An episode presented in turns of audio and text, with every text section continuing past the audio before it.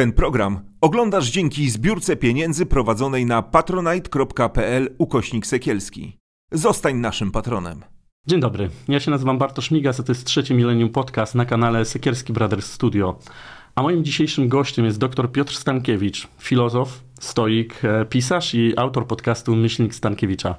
Tak jest, zgadza się. Dzięki za zaproszenie. Witam wszystkich, witam Państwa. Dzisiaj będziemy rozmawiać o sztucznej inteligencji.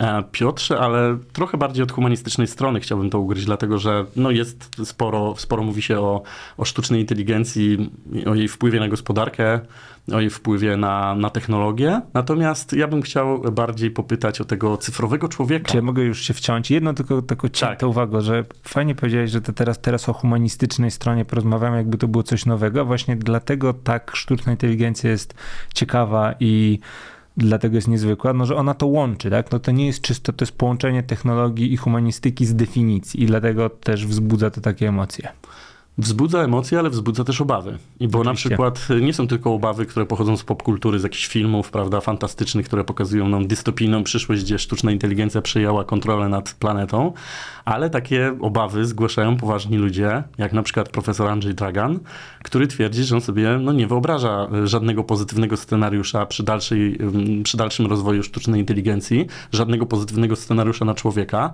no bo tworzymy rzecz, która po pierwsze nie, nie rozumiemy. Nie rozumiemy, jak ona działa, to raz, a po drugie Dragan mówi, no tak na dobrą sprawę pozbawiamy się jedynego, jedynej przewagi, jaką posiadamy nad, nad światem materialnym i nad zwierzętami i właściwie jedyne, co nas e, wyróżnia, to jest to, że mamy inteligencję i myślimy tak. w sposób zorganizowany i w sposób, e, że tak powiem, no, bardziej skomplikowany. Mamy takie skomplikowane myślenie, a teraz robi to sztuczna inteligencja, więc Dragan mówi, czy nie wytrącamy sobie czasem tej ostatniej um, przewagi, jaką mamy w ogóle. No, z pewnością sobie wytrenować. Jednej z ostatnich, prawda? Bo to trzeba od razu zacząć od tego, że to nie jest jednorazowe, tylko to jest proces, tak? Kiedyś, by, kiedyś, kiedyś myśleliśmy, że Ziemia jest centrum wszechświata, no to już przyszedł Kopernik i powiedział, że nie.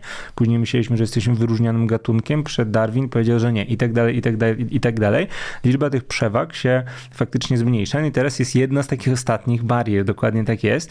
Ten pesymizm, o którym ty mówisz, czy takie obawy, no są bardzo szerokie, no przecież to nie jest tylko Dragan, cała masa autorów i nie tylko autorów, też takie powszechne, e, powszechne myślenie społeczne, to jest, jest trochę lęk w wersji albo jakiejś takiej czysto apokaliptycznej, że Skynet przejmie kontrolę i zmiecie nas z powierzchni Ziemi, e, albo w takiej wersji trochę kapitalistycznej czy ekonomicznej, tak, że sztuczna inteligencja nas pozbawi pracy. Ja w swoim podcaście właśnie Myślnik Stankiewicza polecam oczywiście serdecznie. Niedawno mówiłem trochę o tym i tam taką udało mi się zgrabną myśl powiedzieć, że gdyby moim, czy naszym dzieciom, bo mamy dzieci przecież w podobnym wieku, gdyby naszym dzieciom powiedzieć, że y, no teraz jest sztuczna inteligencja i ona umie robić niesamowite rzeczy, no to dzieci by się być może ucieszyły, że no to tata już nie będzie musiał tyle siedzieć w pracy, bo zastąpi go robot sztuczna inteligencja. No niestety coś jest takiego w naszym świecie, że my się właśnie no nie mamy tego, tej radości, tylko raczej lęk, że staniemy się niepotrzebni,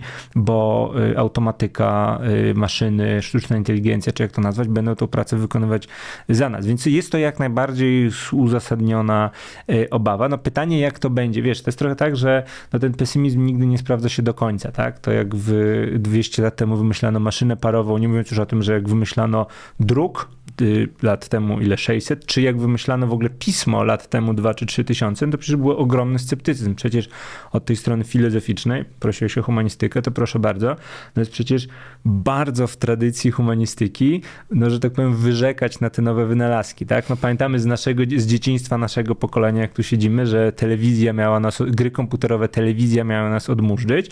2,5 tysiąca lat wcześniej to pismo odmurzało. Przecież Sokrates, nic i niektórzy stoicy tak samo, nic nie pisali, uważali, że tylko nauczanie słowem się liczy, jest naprawdę, a to, co jest zapisane, no to to jest już dowód końca świata, że młodzież dzisiejsza jest nie ta i tak dalej, i tak dalej. Więc jakby to nie jest dzisiaj pierwsza, pierwszy przejaw takiego pesymizmu. No on jest, wydaje się dzisiaj jakby mocniej uzasadniony, no ale to w każdej epoce się wydaje mocniej uzasadniony. No pytanie, co będzie dalej, tego oczywiście nikt nie wie. No jakoś to się, jakaś ta przyszłość będzie, no pytanie jaka, tak? To jest wielki znak zapytania i tu chyba Chyba tego nikt nie wie, tak? W sensie to pytanie, i to chyba też Dragan mówi, tak? No, że to jest absolutnie niezdeterminowane, że tego nikt na 100% y, nie jest w stanie przewidzieć. No tak, ale ta obawa ma taki swój obraz, taką swoją twarz i to jest sztuczna inteligencja, która myśli, która podejmuje Tak. decyzje, która działa i która działa niezależnie od człowieka, no bo, bo to wszystko, o czym mówiłeś, no to, to moż, można by było powiedzieć, że technologie zmieniały oczywiście rzeczywistość, ale one były kontrolowane przez człowieka, więc Tak. jakby decyzyjność została po naszej stronie. Tak. A tutaj mamy jednak inną sytuację, no bo obawiamy się tego, że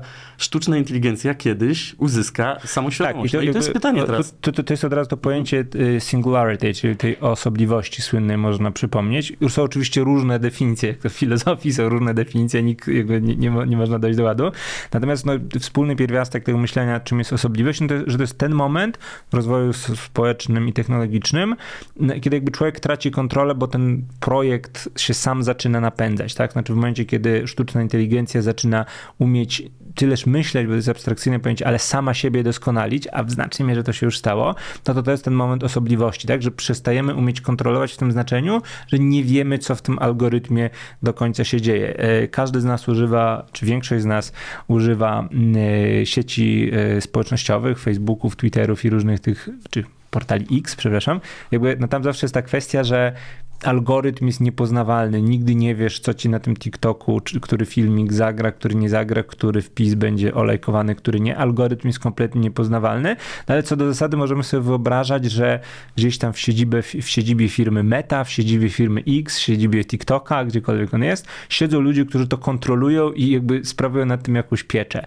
Natomiast w przypadku sztucznej inteligencji to jest, a jeśli nie jest, to niedługo już będzie tak, że nie będzie takich ludzi, którzy to kontrolują w ogóle, że wszyscy będziemy no po prostu niemymi poddanymi tego algorytmu. No i to jest oczywiście perspektywa, no, która budzi e, lęki obawy. One są jak najbardziej zasadne. Ale z drugiej strony na przykład y, profesor Krzysztof Meissner, ale też do pewnego stopnia doktor Michio Kaku, no oni twierdzą, że no, nie przesadzajmy też z tym lękiem przeciwko tej sztucznej inteligencji, zwłaszcza tej, tego uzyskania przez nią samoświadomości i podejmowania decyzji, dlatego że no, żeby, żeby ta sztuczna inteligencja zastąpiła człowieka, to musiałaby być świadoma. Ona musiałaby Tak. na jakimś etapie powiedzieć ja jestem i decydować o sobie.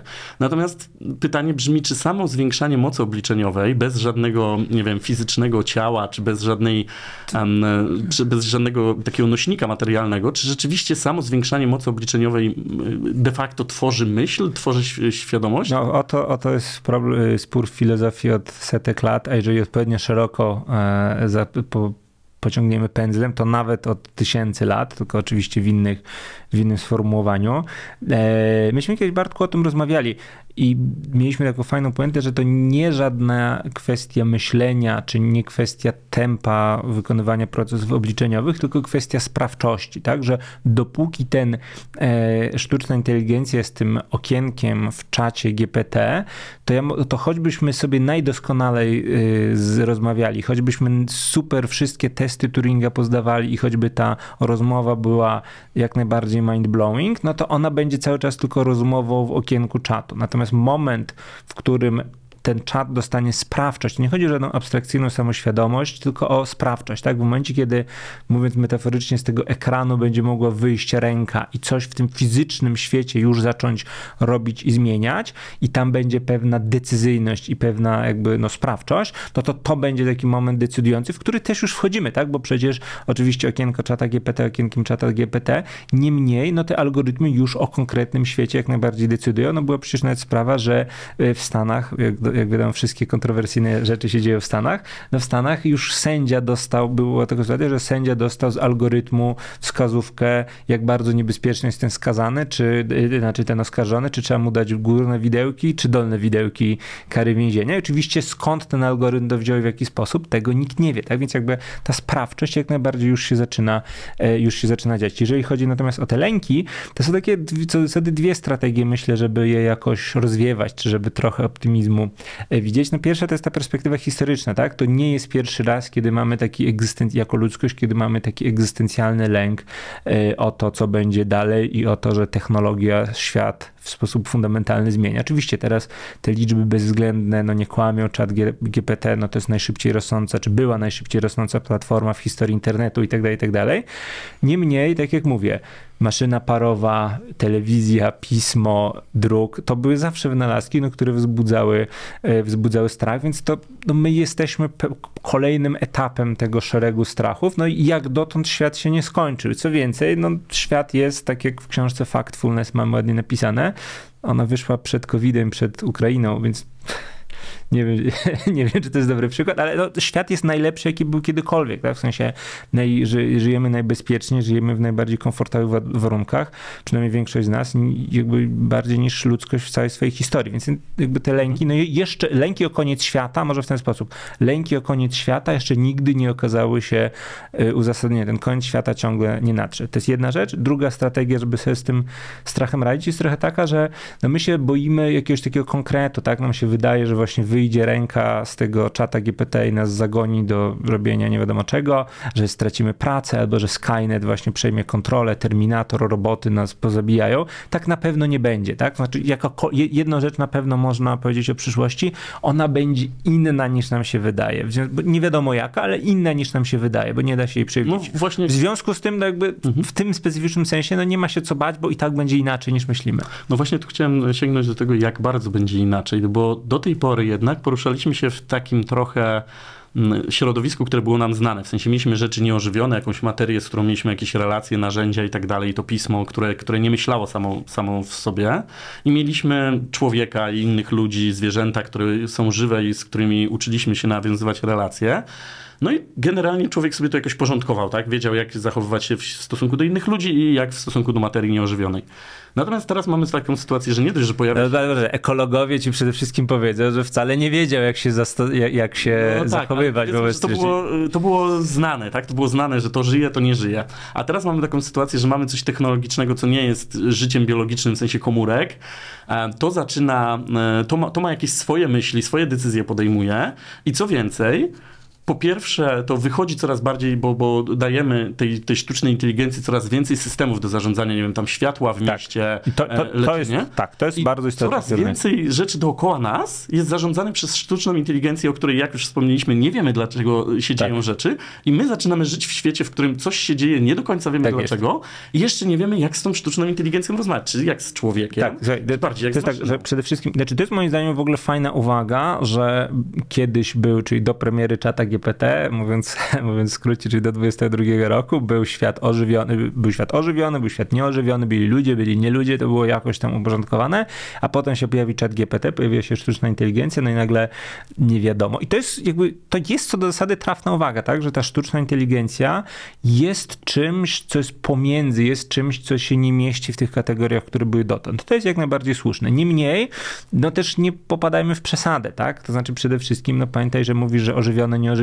No pamiętaj, że wiesz, w starożytności za czasów Platona, no niewolników nazywano y, chodzącymi narzędziami, tak, że jakby były to narzędzia, tyle że ożywione i chodzące i mówiące, więc ten podział wcale nie był aż tak znów jednoznaczny, no i tak samo to, tak samo to co powiedziałem dla żartu, no to, że ludzie, że jako ludzkość umieliśmy się obchodzić z resztą rzeczywistości, resztą świata, to wcale nie jest takie, no jakby wszystkie wojny, wszystkie nieszczęścia, które sami na siebie i na ten świat sprowadziliśmy, no świadczy o tym, że to jednak nie było takie jednoznaczne. Więc jakby nie należy jakby popadać tutaj w przesadę. Niemniej ta idea, że Y, znaczy to, to, myślenie, że sztuczna inteligencja jest czymś, co się nie mieści w tych zastanych kategoriach, jest jak najbardziej słuszne. I tam jest taka fraza, ona mi się spodobała, której użyłeś, że y, nie wiemy, jak się dzieją rzeczy. I jak to jest jak najbardziej słuszne, tak jakby to jest jeden z głównych lęków, tak, że no w jaki sposób w ogóle się odwołać, jak nie wiem, sędzia wyda na ciebie wyrok, no to możesz się odwołać, masz tą dwuinstancyjność i tak dalej, i tak dalej. Nawet w polskiej polityce masz teoretycznie, że tam jest drugi Sejm, Senat i tak dalej. Jest do czego się odwołać, tak? Natomiast jak algorytm wyda wyrok, no to nie bardzo wiadomo skąd to się wziął, nie, nie bardzo wiadomo do czego się odwołać i to jest zasadniczy problem, zwłaszcza, że wiesz, 5 lat temu, no to ten algorytm sztucznej inteligencji, no co robił? W szachach był może obecny, czy jak filmy na Netflixie ci podsuwał, tak?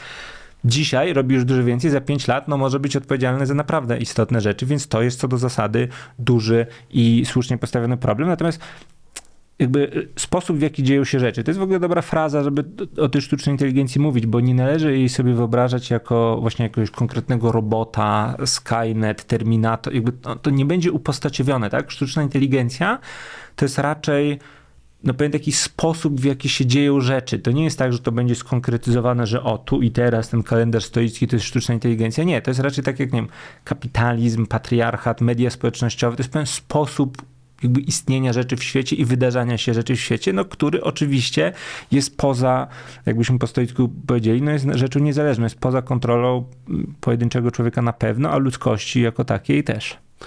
No właśnie, a czy nie obawiasz się w pewnym zakresie, że y, my za bardzo będziemy polegać na sztucznej inteligencji i to nie tyle my, to nie tyle sztuczna inteligencja stwierdzi, że my jesteśmy powiedzmy y, tym, y, tym gatunkiem, który jest już na wymarciu, że jesteśmy niepotrzebni, tylko to my będziemy polegać na sztucznej inteligencji coraz bardziej, niejako zwalniając się z pewnych obowiązków etycznych. No bo ja sobie jestem w stanie wyobrazić sytuację, że... Z obowiązków na pewno, ale etycznych? Weź no na przykład ja sobie jestem w stanie wyobrazić taką sytuację, że jest kolejna jakaś pandemia za lat 10-20, kiedy okay inteligencja już naprawdę potrafi przeprocesować bardzo skomplikowane procesy i na przykład wy, wyprorokować w przyszłości, że jeżeli dzisiaj podejmiemy taką decyzję, to jej skutki za 20 lat będą takie i takie, no i że po prostu zamiast y, jakby, nie wiem, podejmować decyzje etyczne na zasadzie, no y, jest pandemia, chronimy osoby starsze, bo są bardziej narażone, to po prostu ktoś wrzuci do tego algorytmu pytanie, co zrobić i algorytm powie, że najlepsze rozwiązanie jest takie, żeby starzy ludzie sobie poumierali, bo w sumie per saldo na końcu będzie lepiej. No ale per saldo to powiemy... właśnie się stało w 20 i 2021 roku. To ale znaczy... to była nasza decyzja jakby trochę. To nie była nasza decyzja, to była nasza niedecyzja. To jest jakby, w tym sensie tutaj technologia i humanistyka się łączą, tak? To znaczy humanista ci tutaj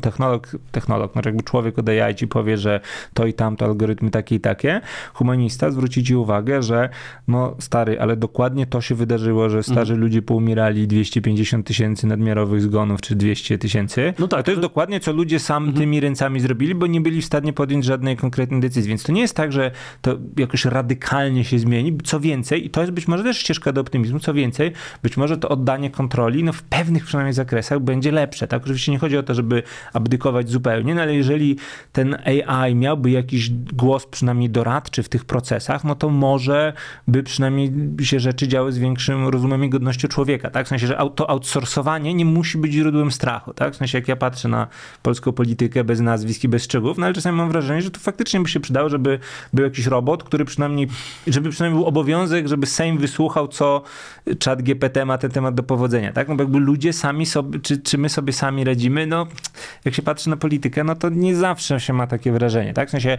to z jednej strony to oddanie odpowiedzialności to jest oczywiście e, lęk, problem i tak dalej, no z drugiej strony jest to źródło pewnej nadziei, tak? No właśnie, bo, bo nawet w popkulturze raczej teraz dominuje negatywny pesymizm, tak? pesymizm, jeżeli chodzi o sztuczną inteligencję. Tak, i to jest bardzo, bardzo charakterystyczne. Tak. Ale z drugiej strony w, w literaturze fantastycznej były takie wątki, y, że technologia może pomóc y, rozwijać człowieka, tak? Że ta sztuczna, może nie tylko sztuczna inteligencja, ale też technologia, że będziemy mogli na przykład sobie coś wszczepić do głowy, żeby mieć większą po, pojemność obliczeniową, że będziemy mogli zastąpić tak, swoje słabe się, ciało. My dzisiaj się tego raczej boimy, niż się na to cieszymy. No właśnie, tak. czy to nie jest czasem to, to, jest trochę, znaczy w ogóle można też powiedzieć coś takiego, znaczy wiesz, historycznie patrząc, no to czas, nie wiem, te dekady powiedzmy po II wojnie światowej, tak, loty, w, pierwsze loty na Księżyc, pierwsze loty w kosmos, no szalone zmiany, zmiany społeczne, powstanie państw dobrobytu i tak dalej, i tak dalej, to był w pewnym sensie taki czas patrzenia optymistycznie w przyszłość, tak? Jak poczytasz sobie, ja pamiętam jak ja się wychowywałem w latach 80., 90., jak ze starej książki, z biblioteki szkolnej brałem książki science fiction, takie jeszcze głęboko komunistyczne, jakieś radzieckie z lat, nie wiem, 50. czy coś takiego, no to one były raczej optymistyczne, tam był taki heroiczny nur, że polecimy, gwiazdy, podbijemy kosmos, będzie mhm. wszystko super. No i to się faktycznie zmieniło, tak? Dzisiaj e, w pierwszej tej ćwiartce XXI wieku, czy już pod koniec pierwszej ćwiartki, ćwiartki XXI wieku raczej dominuje pesymizm, lęk, nie wiem, ser, serial, serial Black Mirror jest najlepszym chyba przykładem, no, który co do zasady jest, wszystkie odcinki są straszne, tak? Tam prawie nie ma odcinków pozytywnych, nie, rzadko się to zdarza i to jest bardzo charakterystyczne. Natomiast taki mini optymizm polega też na tym, że może już w roku 25 zacznie się zmieniać ta fala i pojawił się jakby pozytywny nurt w kulturze, optymistycznie patrzący w przyszłość znowu, bo my jesteśmy w pewnym sensie no, nauczeni od w tych ostatnich 20, 30, 40 latach, a raczej pewnego, no właśnie pesymizmu w patrzeniu, czy takiego apokaliptyzmu w patrzeniu na rozwój techniki i e, technologii i człowieka. Być może to się zacznie zmieniać, być może ta zmiana już niedługo się, się wydarzy i te książki pozytywne i optymistyczne zostaną niedługo napisane. Chciałem Cię jeszcze o jedno zapytać, bo ostatnio mówi się dużo o kwantowych komputerach, które, których moc obliczeniowa jest znacznie większa niż nawet superkomputerów. Tak jest. Mówi się nawet, że to jest taka zmiana trochę jak z, z wynalezieniem e, samolotów, że to nie tylko, samolot jest nie tylko szybszym koniem, szybszym środkiem podróży, ale otwiera nową zupełnie przestrzeń do eksploracji. Że taka była, tak, tak, taka jest to różnica. Mhm. I Mówi się, że kwantowe komputery będą w stanie tak szybko i tak dużą ilość danych procesować, że nie będzie taki kwantowy komputer odpowiadał tylko na jedno pytanie, ale na przykład jeśli zadasz mu pytanie, to będzie równolegle w stanie na przykład odpowiedzieć na wszystkie możliwe rozwiązania. Będzie w stanie przekalkulować wszystkie możliwe rozwiązania, będzie mógł wyprorokować do przodu, um, obliczyć, co, jakie będą konsekwencje pewnych działań i Michio Kaku mówi, jeżeli połączymy teraz y, hardware, czyli kwantowy tak. komputer, tak. z, połączymy z softwarem, czyli z y, sztuczną inteligencją i złożymy to w jedność, to w tym momencie uzyskamy potężne narzędzie, które będzie mogło symulować wręcz multiversum. W sensie będziemy mogli zadać pytanie, a ten komputer... To ja chciałem coś optymistycznego, kojącego, pozytywnego, ale ty wyciągasz kwantowe komputery, które już nas zupełnie zmiotą z planszy. Słuchaj, no ja myślę, że to jest tak, że to już się nie da nic powiedzieć, tak? Kwantowy komputer podłączony jeszcze do czata GPT, to, to już jest jakby na tyle radykalna różnica, że tu jakby w ogóle nie da się nic, niczego przewidzieć. Ja bym, ja bym tutaj uciekł w ogóle do filozofii religii i do y, klasycznego takiego stanowiska y, Otto, znaczy autora, który się nazywa Otto, e, który mówił, że każde doświadczenie religijne zawiera w sobie tak zwane mysterium tremendum i mysterium fascinans, że jest to przeżywanie czegoś, co jest głęboko fascynujące, pociągające, ale jednocześnie strasznie jednocześnie przerażające i takie wprawiające nas w lęk egzystencjalny. I tutaj niewątpliwie, jak myślimy o tym kwantowym komputerze podłączonym do sztucznej inteligencji, no to coś takiego czujemy, tak? Z jednej strony mega fascynujące, z drugiej strony mega przerażające i to odniesienie jakby do boskości jest tutaj też pewnie nie, yy, nie od czapy. Yy, jakby no tu nic nie przewidzimy, jak to się potoczy z kwantowym komputerem, to jest już po prostu wylatuje wszystko w kosmos. Natomiast jakby w twojej wypowiedzi jeszcze zwróciłem uwagę, wiesz, że w zasadzie zobacz, czy sztuczna inteligencja to jest bardziej software, czy bardziej hardware? To samo to, no właśnie, czy do końca, no, prawda? Tak, tak to jest trochę, na, jakby, to jest właśnie ciekawe w tej sztucznej inteligencji, że to jest coś pomiędzy, pomiędzy humanistyką i technologią, pomiędzy softem a hardem, pomiędzy optymizmem a pesymizmem, pomiędzy człowiekiem i maszyną, tak, że to jest pewien taki sztuczna inteligencja, to jest taki pewien, no, tak jak ładnie powiedziałeś, sposób dziania się rzeczy, mówiąc Heideggerem trochę, który jest no, nowym wymiarem, tak, on może jest, to, to porównanie z samolotem, to jest taki nowy wymiar funkcjonowania, który no zupełnie nie jest jeszcze w tym momencie zmapowany i do którego którego wszyscy będziemy się dopiero przyzwyczajać. Tak czy inaczej, myślę, że możemy podsumować tą rozmowę tym, że nie jesteśmy już w stanie zagonić tego Gina z powrotem do, do lampy to już wszystko wyszło. E, możemy tylko obserwować. No wiesz, nie do końca. To nie jest tak, że nie da się. To znaczy, to jest, to jest takie dosyć pesymistyczne czy fatalistyczne. Wiesz, to, jakby to nie jest tak, że wbrew pozorom postęp, nie, znaczy postęp na pewno nie jest liniowy, a, w, a wbrew pozorom też nie jest tak, że raz ten, tego gina da się zagonić. Tak? To, to nie jest tak, że wszystkie rzeczy odkryte i wymyślone natychmiast zostały wdrożone, się stają powszechne. Tak? No zwróć uwagę, że nie wiem, no transplantacje no, mamy od kilkudziesięciu lat, a nie ma jednak handlowania na Allegro, przynajmniej oficjalnie, organami ludzkimi. Tak? No, pewne rzeczy udało się jednak e, przykroić, czy udało się, udało się w tej butelce trzymać y, te, te, tego gina. E, to jest, to, to jest jednak sprawczość tutaj człowieka, tak? Tu bym się do tych moich stoików odwołał, że no to my podejmujemy jednak, póki co przynajmniej, to my podejmujemy, podejmujemy decyzje, co pozwolimy, żeby się działo w jaki sposób, tak? W tym momencie czat GPT nie wejdzie do Sejmu, nie wejdzie do rządu żadnego państwa i nie zacznie decydować o polityce zdrowotnej, tak jak sugerowałeś, no to my się musimy najpierw na to zgodzić. W tym wypadku, ja jestem optymistą, to może nawet widząc jak bezsensowne rzeczy w polityce, to tu byłbym nawet optymistą, że AI raczej pomoże, tak? W, w, innych przypadkach, no może się nie musimy zgadzać, tak? Tak samo jak, no, tak jak mówię, no, transplantacje nie odbywały się na wolnym rynku, to się udało za, y, ogarnąć tak? No i postawmy tutaj kropkę na dzień dzisiejszy. E, Mam nadzieję, że będziemy mieli okazję jeszcze spotkać się w przyszłości, a nie będzie już tak, że naszą rozmowę, nasza rozmowa zostanie w całości wygenerowana przez sztuczną inteligencję, a my już, e, prawda, nie będziemy musieli ze sobą rozmawiać. E, Dziękuję serdecznie. To był podcast Trzecie Millennium Podcast, a moim gościem był dr Piotr Stankiewicz. Dziękuję, Dziękuję. serdecznie. Zapraszam też na mój podcast Myślnik Stankiewicza i y, tak, liczę, że jeszcze zostanę zaproszony do ciebie, zanim nas wszystkich zastąpi sztuczna inteligencja. Dziękuję. Ten program oglądałeś dzięki zbiórce pieniędzy prowadzonej na patronite.pl ukośnik Sekielski. Zostań naszym patronem.